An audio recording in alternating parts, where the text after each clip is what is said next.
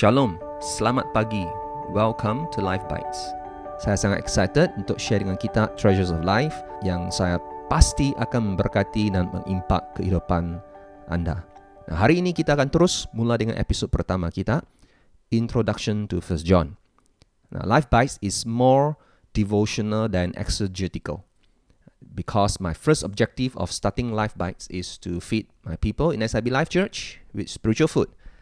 Objektif utama saya adalah memberi makanan rohani kepada jemaat saya di gereja SIB Life. SIB Life is a city church in the Klang Valley with Bronian vibes. So I will be doing this podcast in English and bahasa Malaysia. Dan saya berharap podcast ini juga dapat memberkati saudara-saudari di Borneo. Mari kita berdoa. Let's pray. Father God, we come before you today with a humble heart to hear your truth. Speak to us, Lord. Shape us, Lord. Bentuklah kehidupan kami supaya kami dapat mengalami kesejahteraan-Mu. Bless every listener to this podcast. Berkati setiap orang yang mendengar podcast ini. In Jesus' name we pray. Amen. Now, let's begin. Perhaps imagine for a moment if someone would come to your children and deceive them, hurt them, divide them. What would you do? This is what 1 John is all about. He writes to strengthen the faith of the believers against the attacks of the enemy. Pelbagai serangan yang cuba menjatuhkan jemaat Tuhan pada masa itu. So, 1 John is actually a very fatherly letter. As if that the author is representing Father God, telling his children these words so that we will not fall into the devil's schemes and the lure of this world. Seolah-olah penulis satu Yohanes ini mewakili Allah Bapa kita untuk memberitahu anak-anaknya kata-kata ini supaya kita tidak akan jatuh ke dalam tipu muslihat iblis dan juga godaan-godaan di dalam dunia ini. So, let's look at First John sedikit latar belakang about First John. It's an epistle, surat, written around the late first century, hujung abad pertama sehingga awal abad kedua around until early second century. Nah, meskipun penulis tidak memberitahu kita nama dia, namun orang Kristian percaya bahawa penulisnya adalah Rasul Yohanes. Since the time of the early church, Christians have believed that it was John the Apostle who wrote it. Now, there are many clues, such as the content, isi kandungannya, the style, and the vocabulary are quite similar, serupa to the Gospel of John. And one of the most reliable witnesses Polycarp, seorang saksi yang sangat penting, Polycarp nama dia, is a disciple of Apostle John. Dan satu lagi clue yang sangat penting, another vital clue is in the letter itself. Now let's read 1 John chapter 1 verse 1 and verse 2. Saya akan baca dalam bahasa Inggeris dari New International Version uh, first. Verse 1. That which was from the beginning, which we have heard, which we have seen with our eyes, which we have looked upon, and our hands have handled concerning the word of life. The life was manifested, and we have seen and bear witness and declare to you that eternal life which was with the Father and was manifested to us. Dari terjemahan baru, apa yang telah ada sejak semula, yang telah kami dengar, yang telah kami lihat dengan mata kami, yang telah kami saksikan dan yang telah kami raba dengan tangan kami tentang firman hidup, itulah yang kami tuliskan kepada kamu. Hidup itu telah dinyatakan dan kami telah melihatnya dan sekarang kami bersaksi dan memberitakan kepada kamu tentang hidup kekal yang ada bersama-sama dengan Bapa dan yang telah dinyatakan kepada kami. See friends, only people who have been with Jesus, live with Jesus, hidup bersama dengan Yesus, follow Jesus, experience Jesus, mengalami Jesus, ya, Yesus, can say such things, like what we have just read from verse 1 and verse 2. So, what the author is basically saying to us is guys, listen to me. I have genuinely experienced Jesus. I have genuinely experienced life. Apa yang penulis bilang adalah aku telah sungguh-sungguh mengalami Yesus, mengalami kehidupan kerana aku pernah hidup bersama uh, sama dan mengikuti Yesus. And the words expressions and the emphasis are very similar to John's gospel. So he affirmed us repeatedly that we can fully trust what he is telling us because of his personal experiences with Jesus. Kita boleh percaya kepada surat ini kerana John bilang he saw, dia melihat, he heard, dia mendengar, he touched, he witnessed, dia bersaksi, he experienced the manifestation of the word of life himself, the Son of God, Jesus Christ. Dia telah mengalami secara peribadi firman hidup itu, ya. So why did John give such an introduction to us? Now, as we journey through the letter, we will discover that there were believers who had abandoned their original faith in Jesus Christ. Ada orang percaya di antara mereka telah meninggalkan iman yang asal mereka dalam Tuhan Yesus. So basically, they're Christians, but not Christians. Become more and more immoral. Dosa-dosa ditoleransi. Living a life of worldliness, hidup penuh keduniawian. So mereka masih menganggap diri mereka sebagai Kristian tetapi versi yang tidak Alkitabiah. They created their own version of Jesus. Sebenarnya tidak jauh bezanya hari ini. Uh, for example, sin is watered down, dosa diperkecilkan. Man is glorified, manusia dipermuliakan pada waktu sekarang zaman sekarang kan. Worship Christian celebrities. Don't we do that? Many people are doing that today. People are following churches following preachers and worship bands, but not really Christ. And the list goes on and on. So basically, they created a new religion altogether, tapi kasih label dia Christianity. So the word of life that gives life is being replaced by counterfeit versions of life. Firman hidup yang memberi kehidupan digantikan oleh versi kehidupan yang palsu. The people are being enticed into what the world can offer them very subtly. Mereka tertarik pada apa yang dapat ditawarkan oleh dunia secara halus. So it's the purpose of this letter, friends, that makes it so important and so relevant to us today. Just like today, the faith of the believers are being challenged greatly by the world, by the system and the values of the world. So you see, when life is getting you down, friends, what we need is to get a faith lift. not a facelift, a faith lift. Saudaraku, ramai orang mau jaga image, tapi bukan mau jaga iman. Betul kan? Iman kita perlu diangkat, perlu diperkukuhkan. So John has given us the how-to secara, the antidotes, the secrets rahsianya, the answer jawapan to be overcomers untuk menjadi pemenang and how to have a life. So the question, do you have a life? Do you have life? Do you want to have life? Yes. Tiga kebenaran yang kita harus pegang teguh very quickly. Number one, the word of life. From verse 1, firman hidup. Ayat pertama. John begins by highlighting the word, which is the logos in the Greek. The reason why. Alasan, sebab. It means the reason that life existed. Alasan kehidupan itu wujud. Uh, serupa dengan Yohanes 1, similar to what was written in Gospel of John chapter 1, in the beginning was the word and the word was with God and the word was God. Remember that? All right? So the word logos means the reason why. Alasan dia. So this is why what John is telling us this is why and how that we can really get a life. Cara kita dapat memiliki kehidupan.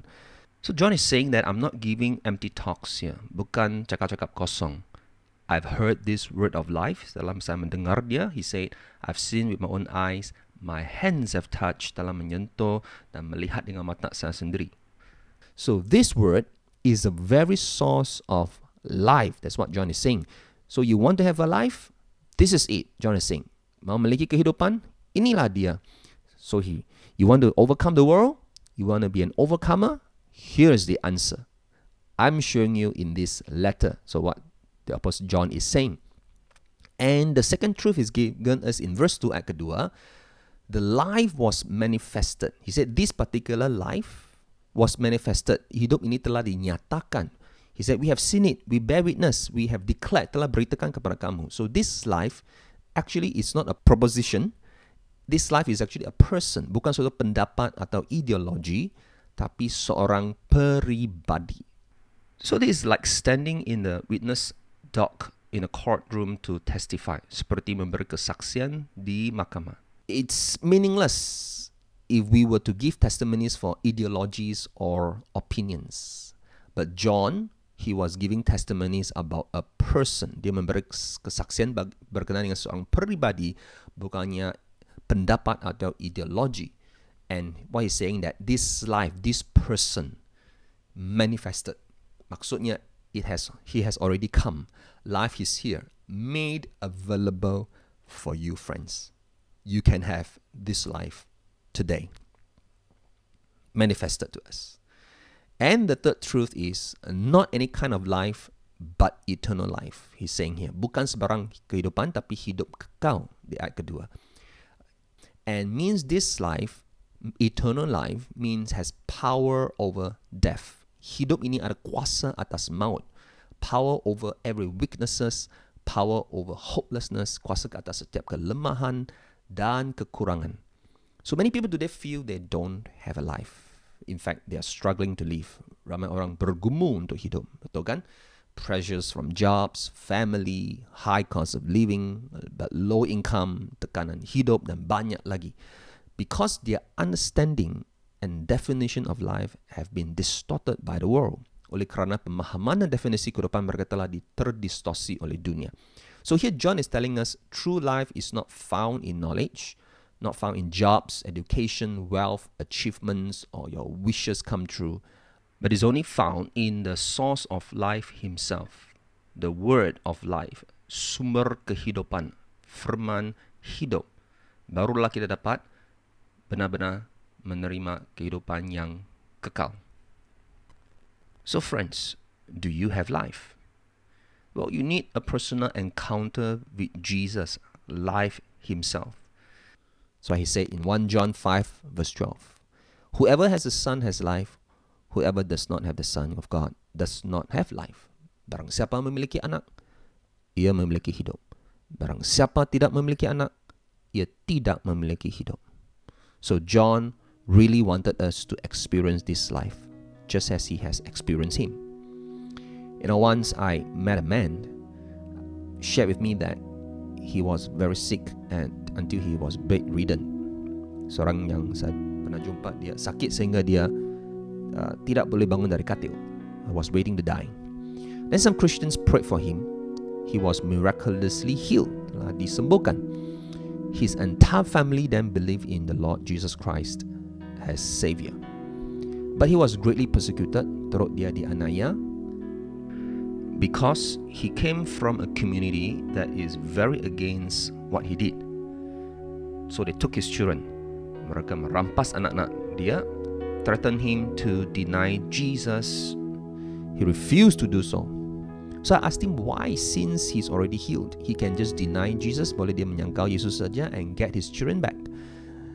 He replied, See, when you have truly experienced life in Christ, no amount of life's pressures can cause you to leave Him.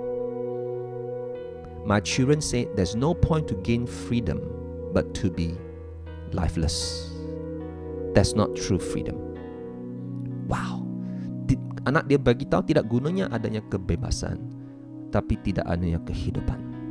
Itu bukan kebebasan yang benar. Sebab dia telah mengalami kehidupan hidup di dalam Kristus Amen. Jadi biar saya mengakhiri, I'm finish with some reflection. Number one, how much life Jesus Himself is in you? Berapa banyakkah hidup yaitu Yesus ada di dalam anda? How much life? Think about it for yourself. How much life is Jesus in you? Question number two, what are you willing to do? Perhaps to change today so that you can truly have life, experience Him genuinely. Apakah yang kamu sanggup lakukan? Ubah supaya Anda akan dapat memiliki dan mengalami hidup kehidupan yang benar. Let's think about it for a moment, friends. Today, if you are listening to this and you are seeking meaning to life, friends, this is not a coincidence. Hari ini jika Anda mendengar podcast ini dan sedang mencari makna hidup, ini bukanlah suatu kebetulan saudaraku.